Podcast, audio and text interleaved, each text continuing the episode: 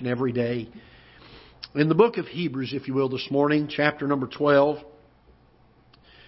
The book of Hebrews, chapter 12, and I, uh, I don't always try to theme services or, or messages based on the time of year. Uh, there are a few things I do uh, teach on. Usually, like in Christmas time, I'll teach on the Tower of the Flock, and um, but I don't always try to do, for instance, a Mother's Day message on Mother's Day or uh, a Fourth of July patriotic message on Fourth of July. I just try to see what the Lord has for that particular day, and uh, I've learned over the years that there are times that some people need a different message that day than just a day that themed the holiday that we were near.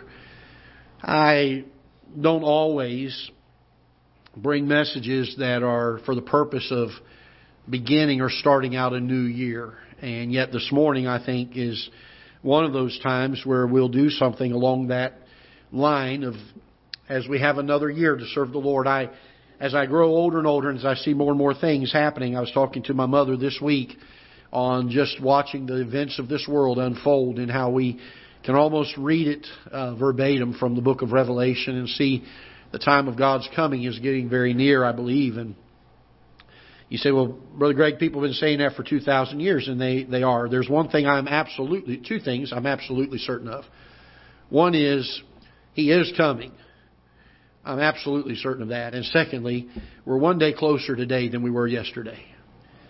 And uh, I would say this uh, we ought to live every single day as though today's the day he's coming back. I, I'd love to write a book and put he's reasons why he's coming back in 2024, and just put in there we ought to live this way. Uh, we ought to live the, the way he's living uh, as though he's coming back every day. And because the truth of the matter is, we do not know when he's coming. If he does not come in 2024, I'll be surprised. But then again, I went to bed last night surprised he didn't come yesterday. And we ought to live this way. I don't always go to bed at night thinking, boy, I, I'm surprised he didn't come today, or I, I, I wish he would have come today. But there are many nights, many days that I think we ought to always look back and say, I, I'm surprised he didn't come today, or I wish he would come tomorrow. And living with that eternity in view, the idea that he can come at any moment, at any time. We've got a whole other 358 more days, 59 more days. It's a leap year this year, isn't it? Leap year this year? Uh, got a few more days, uh, one more day this year than we did last year to serve the Lord. And if God does not come back, we need to we need to be redeeming that time. We need to be buying it back. We need to be making sure we're making good use of it. And uh, I would say this: that if there's anything I could urge us to do in the new year, it would be to live every single day as though this is the last day we have on this earth. Whether by death or by the rapture, God could take us at any moment. And uh, we ought to be living such a way. We spent some time in Sunday school this morning and last Sunday in uh, Psalm 12 dealing with the idea that sin has lost its sinfulness. But can I say this? Not only has sin lost its sinfulness, but our expectation of the return of the Lord Jesus Christ has lost its uh, imminence to us. The fact that it is an imminent return, that it can happen at any time. It is going to happen. And we've lost the idea of living consciously with eternity in view. Uh, just because he hasn't come in my life doesn't mean he's not coming tomorrow. Just because he didn't come last year or last month doesn't mean he's not coming tomorrow. Or for that matter, before we get out of church today. Boy, wouldn't that be wonderful? I'd love that. I think most of us would. If you're here today, you've never trusted Christ as your Savior, I would say this. You ought to get that settled now because you don't know. I told somebody I was teaching a group of young people a few years ago on the issue of salvation. And I said, if I knew at your age what I know today, and I was not certain of my salvation. I said, when the invitation came in the church service, I wouldn't walk, I'd run to the altar, making certain I was saved. I do not want to have to see anybody that I know or that I love or that I'm friends with go through the tribulation period, to experience those things that the Bible says that they will experience. I don't want them to experience the, the tortures and the ter- uh, terribleness of hell. I, I want them to enjoy the blessings of the Lord forever in heaven. I want to rejoice with them in heaven. And I would urge you and encourage you in that. Hebrews chapter 12, if you will. We're going to read a few verses here. In Hebrews 11, we have what's called the faith chapter. This is the chapter that uh, the Bible talks about by faith Abraham, by faith Moses, by faith Jacob, um, by faith uh, uh, Gideon and uh, Rahab and uh, all these other folks that are mentioned. We call it the the Hall of Faith or the the chapter of faith or the faith chapter of the Bible. As we get down to verse number 32 of chapter 11, it says, And what more shall I say, for time would fail me to tell you of Gideon and of Barak and of Samson, of Jephthah and David also, and Samuel and of the prophets. And the truth is, you could go on and on and on teaching of the faith of Old Testament uh, characters that are given to us in Scripture. And then not to mention the multitudes in verse number 33, it says, Who through faith subdued kingdoms, wrought righteous, righteousness, obtained promises, stopped the mouths of lions, quenched the violence of fire, escaped the edge of the sword, out of weakness were made strong, waxed valiant in fight, turned to flight the armies of the aliens. By the way, wouldn't it be good if we had a people today that had the kind of faith that would produce those kind of works? We, we live in a day where our faith is so weak and so anemic and we don't act upon it. We don't, uh, somebody said years ago, we ought to expect great things from God and then attempt great things for God. And the, the, the problem we have in our world today that I see is a lot of us expect great things from God, but then we never attempt great things for God. We never step out in faith and do the works of faith. And these folks, they did an amazing uh, work, not because they were amazing, not because they had an incredible uh, personality or incredible charisma about them, not because they had incredible abilities, but because they had an incredible God. Uh, one that was supernatural, one that was all powerful, one that was all knowing, that they just simply put their faith in and said, Lord, you say, you say where to go and I'll go. You say what to do and I'll do it. My answer will be yes. And they followed him by faith. Women, verse number 35, received their dead raised to life again, and others were tortured, not accepting deliverance, that they might obtain a better resurrection. And others had trial of cruel mockings and scourgings, yet moreover of bonds and of imprisonment. And they were stoned, they were sawn asunder, were tempted, were slain with the sword. Were, they wandered about in sheepskins and goatskins, being destitute, afflicted, tormented. Boy, that wasn't what I signed up for in the Christian life. But let me ask you something. If it came to that, would we have the faith to endure? Would we have the faith to endure such things? Such affliction, such persecution. Notice what the Bible says here, verse number 38 of whom the world was not worthy. They wandered in deserts and in mountains and in dens and caves of the earth, and these all, having obtained a good report through the faith, received not the promise. God having provided some better thing for us that they without us should not be made perfect. Wherefore, seeing we also are compassed about with so great a cloud of witnesses. The writer of Hebrews now is going to give us a list of things that we should be doing. Let us lay aside every weight and the sin which does so easily beset us and let us run with patience the race that is set before us. Looking unto Jesus, the author and finisher of our faith, who for the joy that was set before him endured the cross, despising the shame, and is set down at the right hand of the throne of God. Father, we come to you once again. We ask for the next few moments that you would help us to lay aside the cares, the burdens, the stress of this life those things that so vie for and compete for our attention in this world, things that distract us, things that would cause us to not have our minds on things of eternity. May you deliver us from such, and I pray that you'd help us to live daily with eternity in view. Lord, I'm thankful that Brother Norm got his matter of salvation settled a number of months ago and made certain of that. But Father, may it not take the news of a terminally uh, ending illness to get us to live each and every moment of each and every day as though it were our last.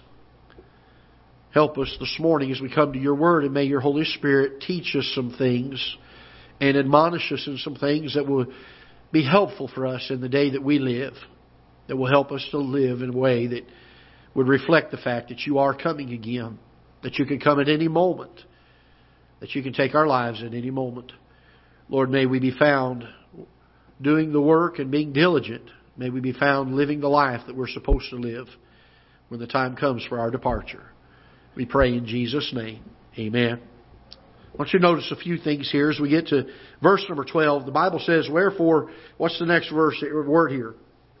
What is it? Verse number 12, or chapter, chapter 12, verse number 1. Wherefore, what's the next word? Seeing. We also are compassed about with so great a cloud of witnesses. I would say this, that one of the great problems in our, our Christianity is that we are blind to certain things that we really should be aware of and that we should be able to see. Our, our prayer to the Lord ought to be, Lord, open my eyes. There are some things that bear witness in my life. There are things that are, are, are, are prudent for me to be aware of and to understand. In, in the context of this, uh, this particular verse, he's speaking here of those that were around that had like faith as those that were mentioned in Hebrews chapter 11 who were watching and their eyes were all dim. And I would say this, there are a few things we need to be aware of when it comes to having our eyes open because we're living in a day where we have gone to sleep. We have, uh, the Bible tells us that in those last days we should awake thou that, sl- that sleepest. Our eyes should be open. We ought to be aware of things. We ought to be walking circumspectly. We ought to be the watchman that's on the tower. It's not time for God's people to be asleep or to be unaware or to be apathetic towards certain things. It's time for our eyes to be open, for us to be alert and awake and diligent, watching for several things. There are several things I think we ought to be uh, keenly aware of, that we ought to be able to see, that I believe in the day we live, uh, we are prone to not seeing. First of all, is that there are Christians that are watching us. There are those that are saved that look at our lives and they're seeing how we're walking and living our lives and they're either encouraged or discouraged to follow the Lord the way they should based upon our testimony in often cases. But not only do Christians see our lives, I want you to notice secondly that the unsaved people see us. We need to be aware of this. We need to be alert to this. We need to be understanding this. Seeing we are compassed about with so great a cloud of witnesses, whether it be the saved or whether it be the unsaved. And can I tell you this? There's one other one that we need to consider, and that is this. The Lord Jesus Christ sees us. Because the saved see us, and our testimony is at stake. Because the lost see us, and the gospel is at stake. Because the Lord Jesus Christ sees us, and our pleasing Him is at stake there are some things that ought to take place. If there's one thing I can get across today, beyond even the things that need to take place that are written here by the writer of Hebrews, is this that there is a need in the first part of this year for you and I to come to the Lord and say, Lord, open my eyes. Help me to live each and every day with my eyes aware of these things, with my mind consciously keen and alert and aware of the fact that there are people watching me both the saved and the lost, that there is a Savior in heaven that is watching me. Lord, may I live every moment of every day with this in view. Wherefore, seeing, we also are compassed about with so great a cloud of witnesses. There are some things then that ought to take place. First of all, we need to lay aside every weight. By the way, let me just say this. There's sometimes when God gets a hold of my heart about some issue, and I know there are some things I need to get right with the Lord, and I'll deal with some of those, but not all of them. You ever been there? There's some we just don't want to let go of yet. They're, Lord, those aren't that bad, and they're they're really not sinful. Maybe they keep me from doing all that I should do as a Christian, but they're really not a sinful thing. They're not contrary to Scripture. I really like to just hang on to that one if I could. What was it that Jesus taught about one who would gain his life? Said he would lose it. And yet those that would lose their life for his sake would gain it. We so often live entangled and encumbered with the cares of this world, and those become the important things of life. And the truth of the matter is, Jesus spoke in, John, in Matthew chapter three, uh, chapter six, and verse number thirty-three, that that we should not think those things. He said, "Seek ye first the kingdom of God and His righteousness." And all these things, these, these things he had spoken of before that, about living life and about what we are going to eat and what we're going to drink and what we're going to be clothed with. He said, all these things shall be added unto you. Why is it we get so enamored with the affairs of this world and so encumbered, and I would say this, so distracted by the things of this world? You say, why is that important? Because we're surrounded with people who are watching, with a Savior who is watching, with a lost world who is watching. We are compassed about with so great a cloud of witnesses. Let us lay aside every weight. And I want you to notice this and the sin which does so easily beset us. You know, one of the greatest prayers you and I can pray, I believe, is Lord, search my heart. I, I, I think that most of us here today would say my desire is that I would not sin and that I would not displease God. And yet we find ourselves often enough willingly sinning because of our flesh nature and the desires that it has. And willingly sinning and stepping into sin.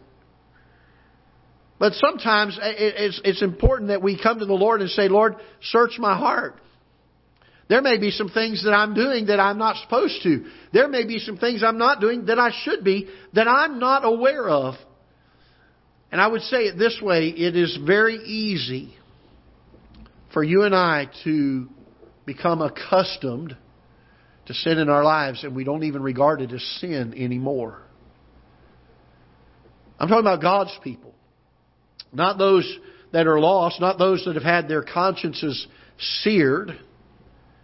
But it is possible, just by the fact that we have not dealt with the sin and we've allowed it to continue in our lives, we've not come to the Scriptures and seen uh, what it says about our sin, that we have grown so accustomed to it that it is not sin in our eyes anymore. You say, how do you know that? Because this is what the Bible says. Look what he says here. Let us lay aside every weight and the sin which doth so easily beset us. You know how much effort it takes for a sin to become a besetting sin? Almost none at all. You know how much it takes to get rid of that sin in your life? Sometimes a whole lot. Once a sin becomes a besetting sin, it gets harder and harder, not only for us to get rid of it, it's harder and harder for us to see it even as sin. Sin loses its sinfulness. We were dealing with that in Sunday school this morning. How that because of the fact that we are so uh, involved, we're so in the middle of a, a perverse uh, world, in a, a, world that is uh, uh quickly and, and and just rapidly spiraling down in their moral deprivation, and the fact that they have no moral conscience about them no moral center that is based on God's Word. And we're living in their midst that because that sin is getting worse and worse and the world is getting worse and worse, we are prone to drifting right along with them. And while there may be some distance from us, we tend to still gravitate towards that sin not being as sinful as it used to be. We talked about it in Sunday school a little bit this morning that there are sins that used to be sinful that now churches bring right into the doors of their churches with no conscience.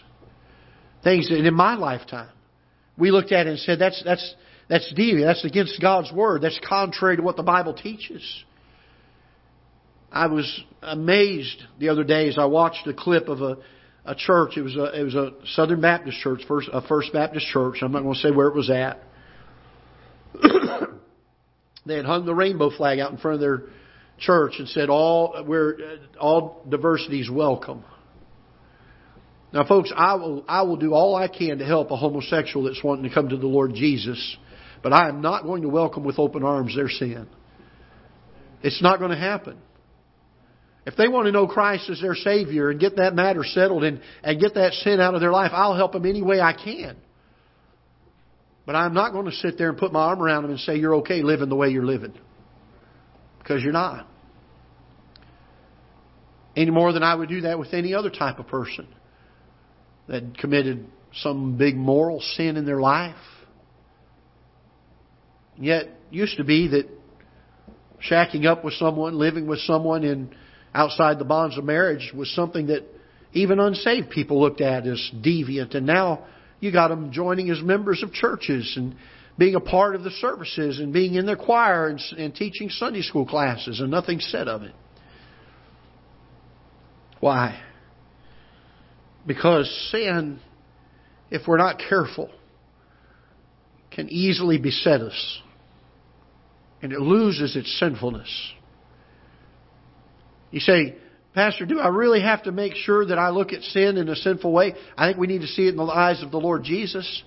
I think we need to see it the way the Bible says it. And I believe it ought to be the prayer of every one of our hearts. Lord, open my eyes. Help me to see it. In 2024, Lord, help draw my heart back to a place where I'm seeing things the way your word says I should see them. I remember years ago, I was in sixth grade, and Mrs. Sherry Denman, dear friend of mine, and her and her husband and uh, the son are dear friends of our family and have known me. They, her and her husband have known me since I was born.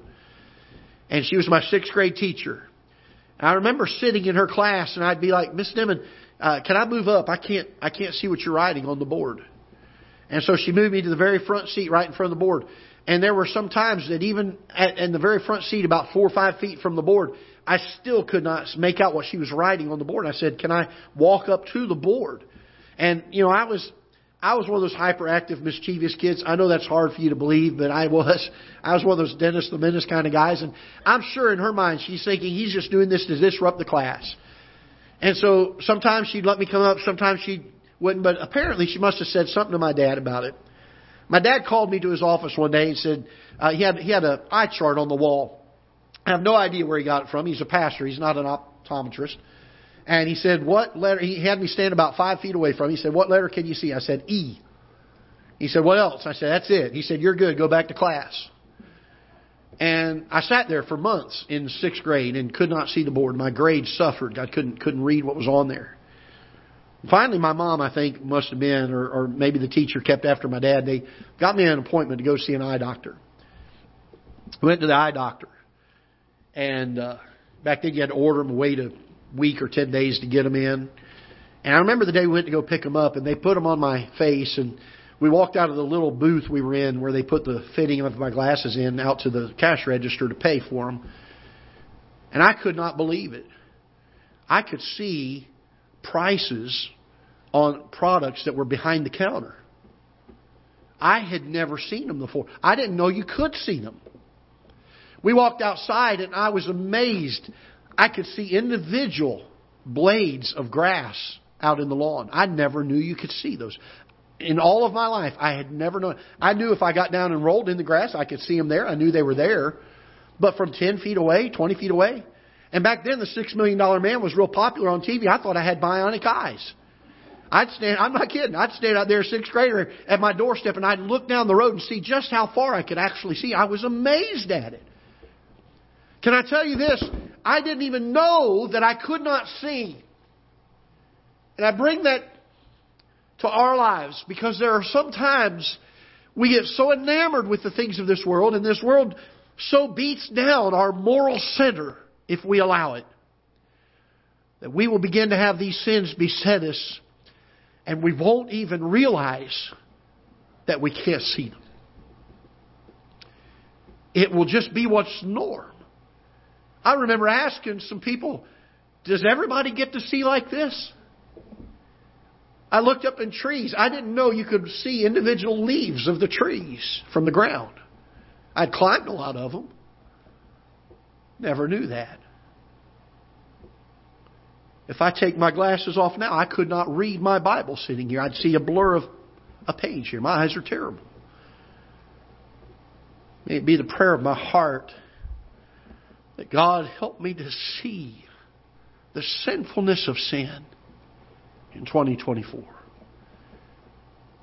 May it be the prayer of my heart that He would help me to see through the glasses of Scripture, through the understanding of Scripture, through the illumination of the Holy Spirit as I read these pages, that He brings that to light and that truth to light in my heart. That I understand the sinfulness of sin. Why? Because there are people watching. There are Christians that are watching my life. There are unsaved people watching my life. And by the way, they're watching yours. And there is a Savior in heaven that is watching you. And seeing we are so compassed about with so great a cloud of witnesses, let us lay aside every weight and the sin which doth so easily beset us. And let us run with patience the race that is set before us.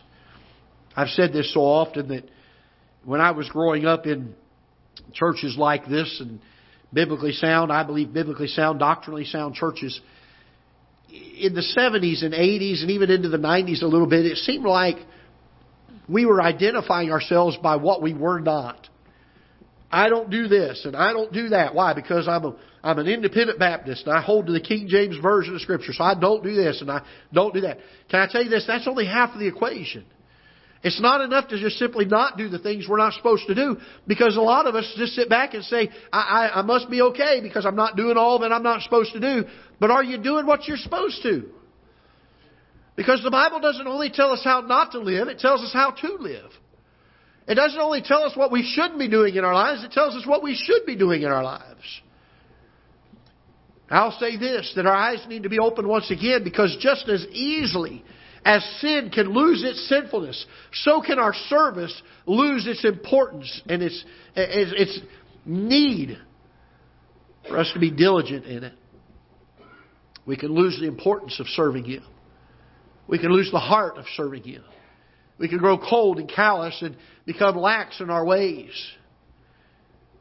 We no longer seek for opportunities for us to share the gospel with somebody who's never heard it before we go to go through life and we get done with the end of the day and maybe there were several opportunities that the Lord presented to us and we didn't see a one of them. Our eyes were blinded. We we didn't even know that we couldn't see them. May the prayer of our lives be saying, Lord, help me to see. Help me to see. He says, let us run with patience. It's going to take some patience.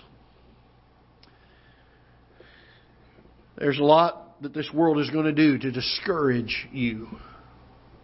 I'll say this. There's a lot that Christian people who are blinded are going to do to discourage you. And we need to learn to run with patience. It doesn't matter if somebody pats me on the back and says what a good job I'm doing, even when I'm weary my purpose is to keep on pressing on. You say, well, I don't, nobody encourages me in this, Pastor. Doesn't matter. There's a whole great host of witnesses that are watching. There are Christians that are watching. There's unsaved people that are watching. And there's a Savior in heaven that is watching. And whether anybody ever gives me any encouragement along the way or not, my duty is to be diligent in what God has given me to run the race with patience. It doesn't matter even that I don't get encouragement. It doesn't even matter if I even get persecution for it. It doesn't matter if somebody ridicules me and calls me a fool, or somebody says that I'm I'm uh, uh, thinking that I'm better than somebody else because of the way I'm trying to live and please the Lord. It doesn't even matter if they're going to bring some ridicule or, or persecution my way to falsely accuse me of things and, and to question motives and motives and cause me to uh, be discouraged and things. It, it won't matter because there's, you see, a great cloud of witnesses that are watching. My testimony is at stake. The message of the gospel is at stake. And whether or not I please my Savior is at stake. And so I press on. And I urge you, as the writer of Hebrews does, all of us, run the race with patience. Run it with patience. So what if you don't get that pat on the back and recognition for your service? So what if somebody falsely accuses you or questions your motives or speaks evil of you? I know people that have gotten out of the ministry. I know people that have quit churches. I know the people that are sitting at homes today and won't set foot inside of a church that named the name of Christ at one point, and all because somebody did something to hurt their feelings. They quit. Run the race with patience. Run it with patience. The race that is set before us. And I would say this May God help us to have our eyes opened when it comes to the Lord Jesus Christ and His continuing work in our lives. The Lord Jesus didn't stop working the day that He saved us. You know that? See what the Bible says here in verse number 2. The writer of Hebrews says, looking unto Jesus, notice this, the what? Author and finisher of our faith. Aren't you glad that God doesn't just save us and then leave us to ourselves? He works in us day by day. He gives us His Holy Spirit to live inside of us, to bring illumination to His Word, to bring conviction to our hearts when we're not following His Word, to lay that path plain before us, that, that race that He spoke of in verse number one that is set before us to make it plain, to guide our steps, to provide comfort in persecution, to provide strength in time of discouragement. He is the author and finisher of our faith. It is important that we have our eyes open to this. I remember years ago going to Bible college, and they would always teach us, don't quit, don't quit, no matter what, you don't quit. I think it was Dr. Bob Jones Sr. years ago that said, uh, don't quit, don't quit. If the stars from fall from their silver sockets, don't quit. And I used to think I just need to grit my teeth I need to get a stiff backbone and just make myself press on and on and on. And I'll tell you this that when you do that without seeking God's strength in the process, you will become very weary in the way. You will become very frustrated in the way, and you'll get to a point in your life where you'll feel like you're empty. You have no more gas in the tank. You just want to throw your hands up and quit and just. There's such a rest. When you do all that you can for the Lord Jesus, but you rest in His strength. Jesus said it this way Take my yoke upon you and learn of me, for I am meek and lowly in heart, and you shall find rest unto your soul. He said, My yoke is easy, and my burden is light when we get weary in the way, it's because oftentimes we're attempting to do God's work. And we may even be attempting to do it His way, but we're doing it without His presence and without His strength and without His power. May God help me to have my eyes open to my dependence upon Him for everything in my life. If I'm going to live holy, it's going to have to be because God helps me to do so. I'm not going to accomplish it on my own. If I'm going to be better at serving Him, it's going to have to be because He helps me. Because I can't, I can't do that on my own. If I'm going to see more fruit born out in my life, it's going to have to be because He helps me. Because I cannot do it on my own. If there's one message I can give you at the beginning of this year, it's to pray, Lord, open my eyes. Open my eyes. Help me to see clearly. Help me to understand the weights in my life. Help me to have again a renewed understanding of the sinfulness of sin. And help me to live with my eyes fully in focus that without Christ actively involved daily in my life, I will never be able to accomplish all that He longs for me to accomplish. That race that's set before me, I can't run it, much less with patience. That sandwich just so easily beset me, I can't overcome that. Those weights, I can't, I can't have victory over those unless God helps me through them. His strength. Rather than looking at all the problems of our life and rather than looking at all the things that beset us, let's put our eyes upon the Lord Jesus. One of our great hymn writers wrote years ago, Turn your eyes upon Jesus. Look full in His wonderful face.